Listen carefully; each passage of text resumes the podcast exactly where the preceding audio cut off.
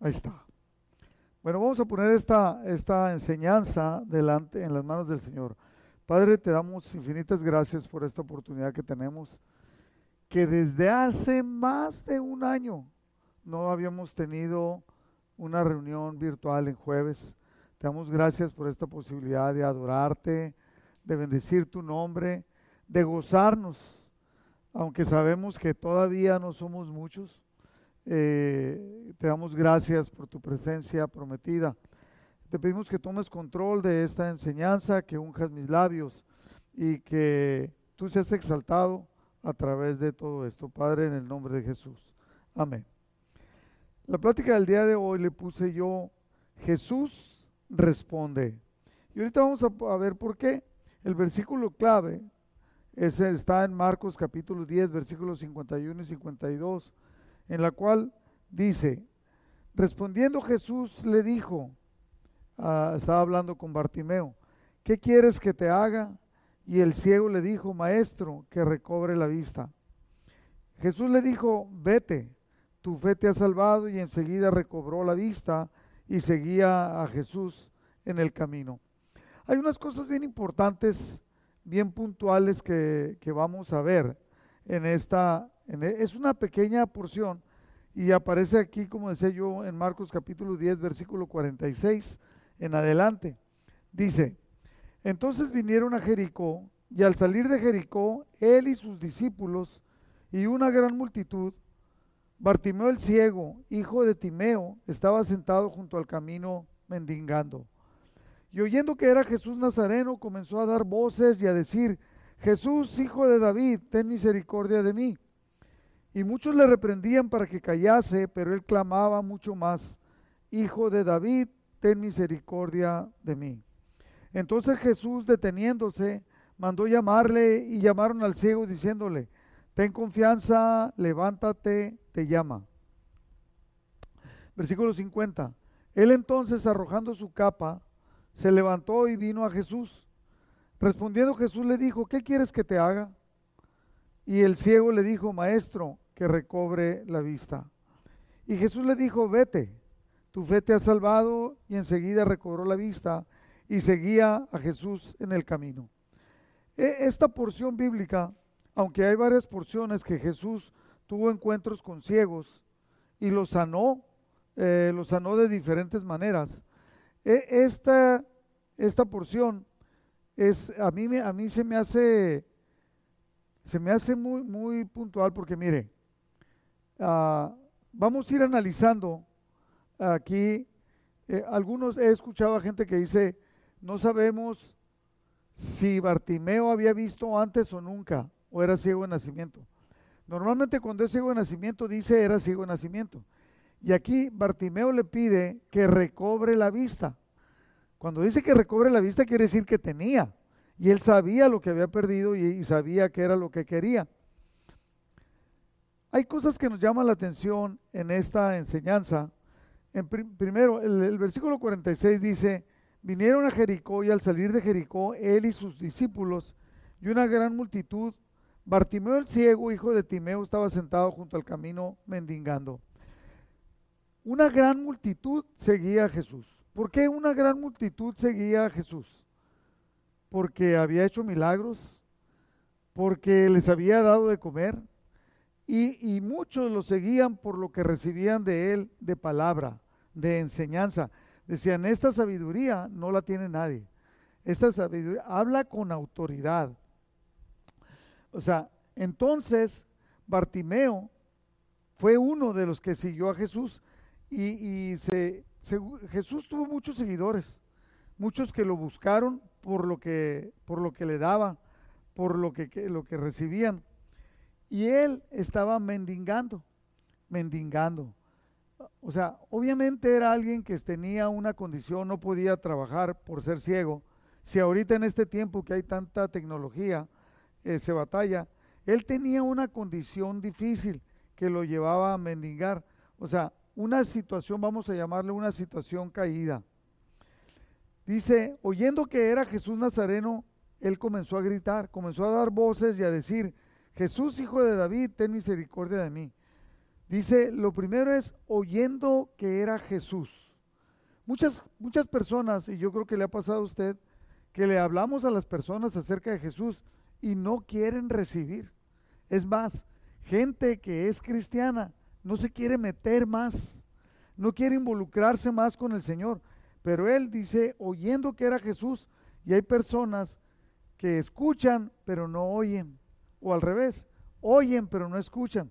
¿Qué quiere decir? Que no disciernen la importancia de quién es el que está ahí, de quién es. Y él tuvo, uh, tuvo un discernimiento de saber que era Jesús. Y, y tal vez, no lo dice, pero tal vez él ya sabía que Jesús había sanado a ciegos, que Jesús tenía un poder especial y entonces comenzó a dar voces. Cuando nosotros este, clamamos, cuando nosotros tenemos una necesidad, empezamos a clamar al Señor. Empezamos a dar voces. Y hay, personas que no, pero empezamos a dar voces.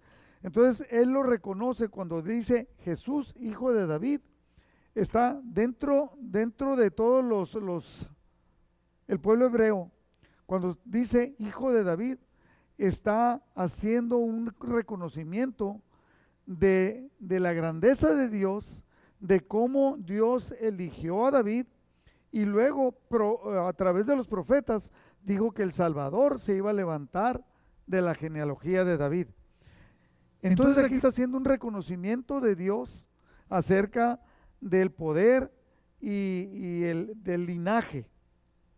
Algo, algo especial, ¿no? Juancho. Y le dice, ten misericordia de mí. Cuando nosotros estamos enfermos, cuando tenemos una necesidad, en realidad clamamos. Y dependiendo de, del dolor, del saber que estamos limitados o que un hijo o un pariente está en peligro, en realidad clamamos, ten misericordia de mí. Y aquí, y sí, me ha tocado saber de personas que yo los veo pidiéndole a Dios, pero no veo que hay un clamor, no veo que hay una, o sea, un, una, un, exteriorizar la necesidad. Y cuando él dice, ten no quiere que se pase. Inclusive, eh, muchos le reprendían. Versículo 48 dice, le reprendían para que callase. Pero a él no le interesaba. Él clamaba mucho más, hijo de David, ten misericordia que a mí. Siempre vamos a encontrar personas que son duras, que tienen dureza en su corazón, que no están esperando un milagro. ¿Cuántos de aquí están esperando un milagro en su vida? Yo estoy esperando milagros. Yo estoy esperando la verdad y clamo. Y sin embargo hay personas que dicen, no, mira, no te va a sanar. Y te dan palabra que no es adecuada. Son duros de corazón. Pero nosotros no, y a él no le importó. No nos debe interesar. Él clamaba todavía mucho más. Yo creo que mientras más duras sean las personas, mientras más negatividad haya, nosotros debemos de clamar más del, del fondo de nuestro corazón. Y le dice, ten, es muy claro, ten misericordia de mí.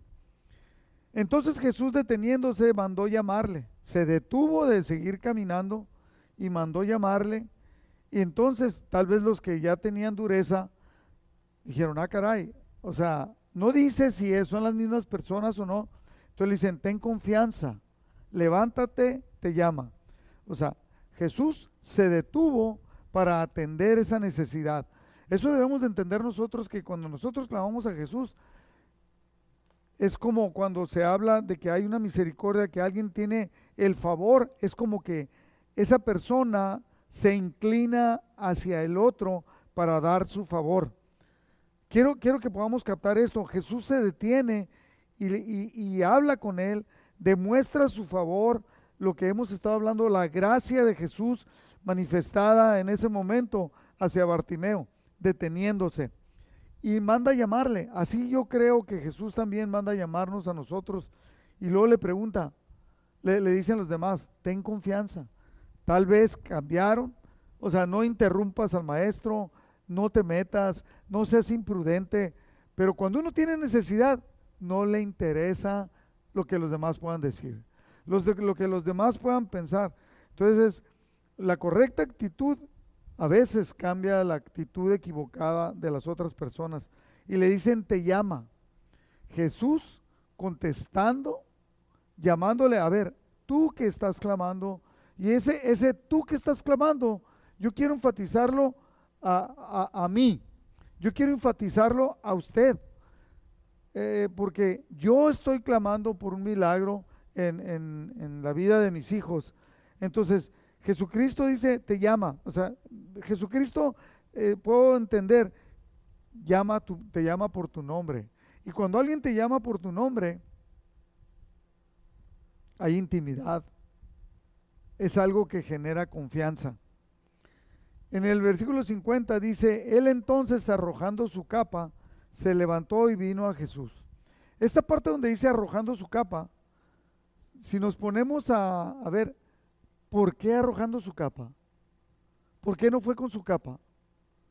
Yo lo que puedo entender es que muchas veces cuando esto tiene un esto puede tener un significado un tanto cuanto espiritual. O sea, ¿qué tienes que quitarte tú? Algo que te estorba para ir al encuentro con Jesús. Puede ser que sea una actitud, puede ser que sea, como hemos dicho, la familia, los gustos personales, el deseo de ser tú el importante. Y entonces él arroja su capa, no dice si la capa le estorbaba o no, pero hasta como para ir más rápido, ¿no? O sea, eh, a, a veces nosotros nos quitamos, entonces se levanta, cambia su postura para poder acercarse a Jesús y entonces él, él viene a Jesús. Entonces, versículo 51 dice, respondiendo Jesús le dijo, ¿qué quieres que te haga? Y el ciego le dijo, maestro, que recobre la vista. es como que Jesús dice, ¿qué quieres de mí? Y eso, eso yo quiero, quiero enfatizar mucho eh, esta, esta, esta lectura de la palabra, que Jesús, nosotros estamos clamando. Sé que muchos de ustedes o varios de ustedes tienen una petición enfática, directa para Jesús. Y Jesús dice, ¿qué quieres de mí? Y usted cree que nomás Jesús dice, ¿qué quieres de mí?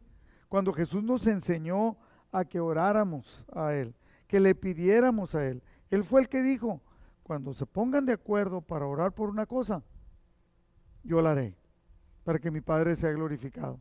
Entonces, Jesús nos sigue preguntando a nosotros, ¿qué quieres de mí? O sea, Rodrigo, ¿qué quieres de mí? Carmen, ¿qué quieres de mí? Y entonces a veces nosotros, no, no, es que no quiero, no quiero oportunar al maestro. ¿Sabes qué? Cuando hay una necesidad, no importa, eh, dice la palabra de Dios, a tiempo y fuera de tiempo. ¿Qué quieres de mí? Que recobre la vista. Cada uno tenemos una necesidad y a veces esa necesidad no es para nosotros mismos. Ah, yo he estado comentando, he hablado con mi hijo Gabriel, no le encuentran qué tiene y está empezando con problemas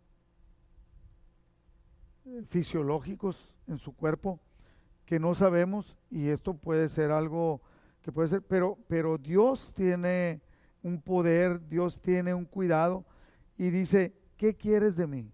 Y nosotros tenemos que ser claros, enfáticos en qué es lo que pedimos del Señor. No, Señor, pues hay, ay, lo que tú me quieras dar. No, no, no. Si Jesucristo está diciendo, ¿qué quieres de mí? Entonces aquí Él dice claramente, tengo una necesidad, quiero recobrar la vista. Y le está pidiendo al sanador, le está pidiendo, y es algo que nosotros debemos de entender, que, que debemos de ser claros en aquella cosa que pedimos. Jesús le dijo, vete, tu fe te ha salvado. Y enseguida recobró la vista y seguía a Jesús en el camino. Fíjese bien, quiero enfatizar aquí tres cosas. Uno, cuando él dice, ¿Qué quieres de mí? Fíjese el diálogo. ¿Qué quieres de mí? Quiero recobrar la vista. Y Jesús le dice, tu fe te ha salvado. Le habla Jesús de salvación, no de sanidad. ¿Sí? No dice, tu fe te ha sanado. ¿Sí? Jesús es el sanador, pero Él le habla de salvación, tu fe. el creer, el depositar tu fe en mí, es lo que le está diciendo Jesús. El, el que tú deposites tu fe en mí, estás haciendo lo correcto. Por eso es que va a haber una respuesta a tu necesidad. Y eso es algo que Jesucristo nos está diciendo el día de hoy. Y Jesús responde a las necesidades. Y muchas veces como iglesia nos hemos quedado como a medias. Como que clamamos, pero no clamamos. Como que pedimos, pero como que no pedimos. Pero, pero como que esperamos, pero no esperamos. O sea, como que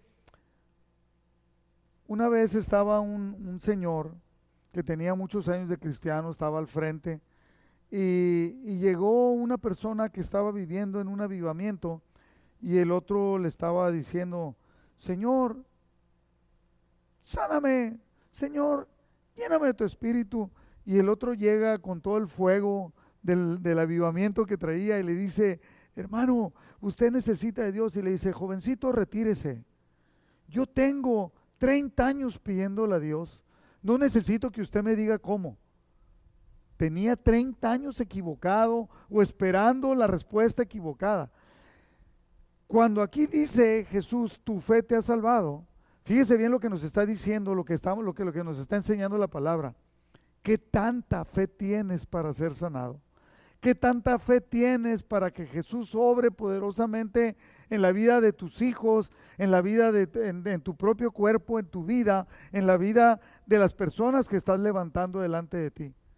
Es como decir, eh, haga de cuenta que de repente una persona me dijo, tómate estas pastillas, tómate estas pastillas y mañana en la mañana te checas el azúcar y ten mucho cuidado porque se te va a bajar. Y te levantas en la mañana y la checas. ¿Qué estás checando? a ver si es cierto que, te bajó el azúcar. Y dices, no, pues no me bajó. Al, siguiente día lo tomas y luego ves y ya no te bajó el azúcar. Y a otro día, ya no, y al rato ya no la tomas. Perdiste la fe. Perdiste el creer que podías ser sanado a través de las, de las pastillas que alguien te dijo. Y a veces eso es lo que nos pasa a los cristianos. Pedimos sin estar con la expectación, con la expectativa de que Cristo va a hacer algo, de que Cristo puede hacer algo. Y es lo que le dice él, tu fe te ha salvado. Y le habla de salvación, pero además lo sana. dice, enseguida recobró la vista. ¿Cuánto tardó? Enseguida, fue inmediato. Tuvo que ver la intervención de Jesús pero tuvo que ver y Jesús lo menciona. Y si Jesús no lo mencionara, es que a lo mejor no tuviera importancia. Pero cuando Jesús estaba mencionándole y le dice, tu fe, ¿la fe en quién? La fe en Dios. Pero Jesucristo dijo, tienen fe en Dios, crean también en mí. Enseguida. Y luego le dice, fíjese esto, le dice, vete. Pero ¿qué hizo él? En vez de irse, siguió a Jesús. Él le dice, ya está sano, ya tienes lo que querías, vete. Pero él no se quiere ir. Él quiere seguir a Jesús. ¿Se acuerda del endemoniado Gadareno? Cuando fue liberado, Jesucristo le dijo, él dijo que quería seguirle. Y él dijo que no. Le dijo Jesús, no, ve y cuéntale, ve eh, a, tu, a, tu, pueblo, a tu, a tu familia, ve y cuéntale cuán grandes cosas Dios ha hecho, cuántas maravillas ha hecho y lo acababa nada más de sanar y de liberar. Pero eso era mucho más que una que algo de lo que nosotros podemos estar esperando. ¿Qué contraste con el joven rico? ¿Se acuerda el joven rico? Que Jesús le dice, le dice, quiero la vida eterna, ¿qué debo de hacer? Guarda los mandamientos. Todo esto lo he guardado de mi juventud. Era mejor que nosotros, ¿no? Pero luego le dice, una cosa te falta, vende todo lo que tienes, dalo a los pobres, te darás tesoros en el cielo y ven y sígueme. A él le dice, sígueme y él no quiere ir porque tenía muchas posesiones. Se puso triste y también Jesús se puso triste porque él no le siguió. ¿Qué contraste? Y lo que quiero decir más de contraste es que esta, este pasaje del joven rico en el encuentro con Jesús, que el joven rico se pone triste porque tiene muchas posesiones y decide no seguir a Jesús, viene en el mismo capítulo 10 de Marcos. Como que Marcos, al momento de escribir el Evangelio, quiere enfatizar cómo alguien, siendo llamado para seguirlo, no quiso. Y este otro, Jesús le dice, lo sana y le dice, ya tienes lo que, ya tienes lo que querías. Y eso le ha pasado a muchas personas. Ya tienen, Dios los sana y se alejan del Señor. En vez de tener una entrega más importante, más puntual para seguir al Señor, para poder entonces ser bendición para la familia, para los amigos o para quien sea, empieza a haber un enfriamiento de todos ya tengo lo que quise, ya tengo lo que quería. Y aquí este, este ciego, Jesús le dice, vete, pero él no se quiere ir. Él prefiere seguir a Jesús. Entonces empezó a seguirlo. La fe del hombre ciego le salvó porque era una clase de fe específica. O sea, que confió totalmente en el Señor. Era una fe que estaba determinada en alcanzar a Jesús. Cállate y él gritó más. Casi le decían, no te metas, no te acerques, y él lo quiso, quiso ir a hablar con él. Clamaba mucho más, dice la palabra. Era una fe que sabía quién era Jesús. Entendía que él era hijo de David. O sea, entendía la, la genealogía, entendía el poder de Dios eh, en, expresado totalmente en David. Era una fe que vino humildemente a Jesús. Aunque se lo prohibieron, le dijeron que no, él le dijo, ten misericordia de mí. No se dirigió a los que iban con él, no habló con los que le dijeron cállate, no se peleó con ellos, simplemente él fue y hablar con Jesús, ten misericordia de mí. Era una fe que se sometió humilde, que, que se sometió humildemente a Jesús porque le llamó maestro. Le dijo, maestro, quiero, quiero recobrar la vista. O sea, una fe que vino, una fe que lo llevó a venir a Jesús y otra que se somete a Jesús reconociéndole como maestro. Era una fe que podía decirle a Jesús lo que quería. ¿Qué tipo de fe tenemos nosotros? ¿Estamos clamando? ¿Estamos esperando? o, nada más, ay, pues hay que pidan por mí, ¿no? Pero debe haber algo especial. Cuando ya estaba sano y salvo el ciego Bartimeo, entonces decidió seguir a Jesús. Él tenía la oportunidad autorizada por Jesús de irse, de irse a vivir su vida. A lo mejor si nosotros fuéramos sanados y fuéramos ciegos, a lo mejor lo primero que, iba a pensar era, voy a ir a ver a mis hijos, o a mi familia, o voy a ir a ver lo que no hace muchos años o tal vez desde la niñez no veo. El camino de Jesús, este es un comentario de, David Gusick, así se pronuncia Gusick. El camino de Jesús se convirtió en el camino de, Bartimeo. O sea, ya no fue a lo que él iba a ir, empezó a seguir a Jesús. Esto es especialmente significativo cuando consideramos a dónde iba Jesús. ¿A dónde iba? A Jerusalén, donde una cruz le esperaba. Y muchas veces nosotros, sabiendo lo que nos espera siendo cristianos, no queremos seguir, no queremos compromiso. Hemos visto muchas veces gente que dice, yo quiero meterme con el Señor. Y esa fue la última vez que los vimos. O esa fue, fue la, una, una vez y ha sido desde entonces intermitente el seguir a Jesús. Hoy lo sigo, hoy quiero más, la próxima semana no quiero tanto. La otra, me voy ir de paseo.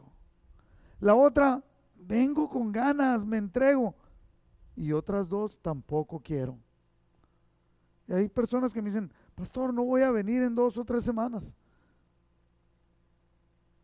¿Está bien? ¿Qué, pasa?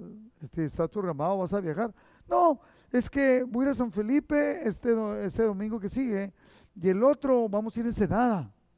Uh, vamos unos camarones, pastor, no se imagina. Vamos a, y el otro nos vamos a ir a San Diego. Oh, todo con la familia. No, un día va a ser con mis hijos, otro día va a ser con mis hermanos y otro día va a ser con unos compadres que van a venir. y Jesús. Bartimeo nos está poniendo el ejemplo. Aún con Jesús le estaba autorizando a que se fuera a vivir su vida, él decidió seguirle. Hizo del camino de Jesús, de, Jesús, su propio camino y fue un seguidor de él. Eh, ya después ya no se menciona, pero es seguro que lo siguió. Bartimeo debió de darse cuenta, pensando, ahora que tengo la vista, siempre estaré mirando hacia Jesús. Yo he sabido de casos de personas que vienen a los pies del Señor, claman por una sanidad, son sanados y ya no necesitan a Jesús. ¿Usted ha sabido de casos así? Ya no necesitan a Jesús. He conocido a personas que tienen problemas matrimoniales, claman al Señor, vienen al Señor, es sanado, es restaurado su matrimonio y ya que es restaurado, vámonos. Ya no necesitamos al Señor. Qué tremendo, ¿no? Eh, aplícate, aplícate hacia el Hijo de Dios. No pierdas el tiempo. Él está pasando junto a nosotros y tú estás pasando hacia la eternidad. Y quizás nunca tendrás una oportunidad más favorable que la oportunidad que tenemos en el presente. ¿sí? Esa es la oportunidad de seguir a Jesús y tomar la decisión correcta. Quiero cerrar con cinco puntos para aplicar en nuestra vida. El primero es que Jesús aún sigue escuchándonos. ¿Cuántos están seguros que Jesús sigue escuchándonos? Que al momento de esta noche nosotros clamar a Él y decirle, Señor, yo quiero esto. Jesús puede, punto número dos, Jesús puede escucharnos y el punto número dos es que siempre habrá gente que no quiera o que no confíe o que te diga, que traiga desánimo a tu vida. Mira, yo también he clamado y no ha contestado. Yo tengo tal vez 25 eh, años de diabético, en el, que tenía 40 cuando me lo diagnosticaron, y tengo 25 años clamando al Señor que me sane. Y sigo esperando que me sane. Y no voy a perder la esperanza. Pero siempre va a haber personas en el, mundo le decíamos matapatadas, ¿no? O sea, que, que tú traías la onda, o mataondas, ¿no? Tú traías la onda de hacer algo, llegabas feliz, y el otro dice, no, que no, que así no. Que... Tercer punto, Jesús sigue extendiendo su misericordia hacia nosotros. ¿Cuánto lo creen? Hacia nosotros, hacia los que levantamos delante del Señor levantamos a nuestros hijos, levantamos a nuestros hermanos, levantamos a la familia extendida. Algunos están clamando por amigos para que Dios haga un milagro. Jesús sigue extendiendo su misericordia. Y así como le llamó a Martimeo, también nos habla a nosotros, diciendo, hey, yo te quiero sanar. ¿Crees? ¿Tienes fe para ser sanado? Cuarto, esto cuando confiamos en Jesús y sabemos que Jesús contesta y nos llama y extiende su misericordia. Esto trae un cambio en nuestra manera de vivir, como lo trajo en Bartimeo. Sentado con su capa, se levantó, abandonó su puesto de estar mendigando y se fue a seguir a Jesús.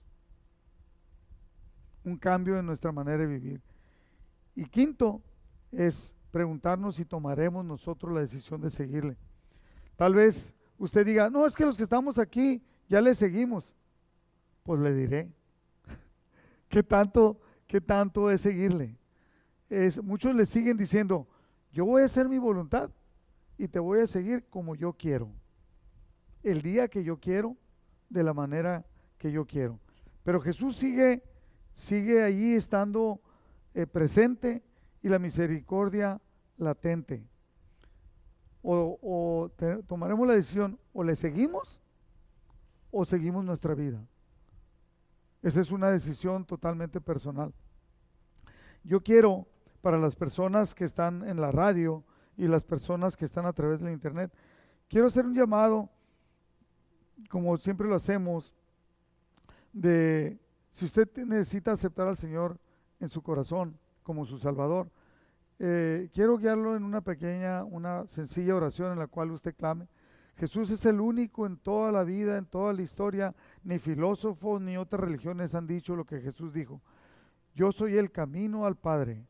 Nadie va al Padre si no es a través de mí. Y para eso necesitamos reconocerlo como nuestro Salvador y pedirle perdón por nuestros pecados. Y repita conmigo si usted lo quiere hacer. Señor Jesús, te reconozco como mi Señor y mi Salvador. Yo quiero, yo quiero que te, quiero, te acepto como, como ese instrumento para poder llegar al Padre. Te pido que perdones mis pecados, mi manera de vivir, que ha sido equivocada hasta este momento que he puesto en primer lugar todos mis anhelos, mis deseos, mi familia, mis intereses personales y quiero poner los tuyos. Así como esto que leímos hoy de Bartimeo, que puso primero la vida de Jesús que su propia vida para seguirle, que así nosotros podamos ser. Ven y entra a nuestro corazón y llévanos a vivir la manera como tú quieres que vivamos. Si usted hizo esta oración, yo le aseguro que hay fiesta en el cielo porque su nombre ha sido escrito en el libro de la vida.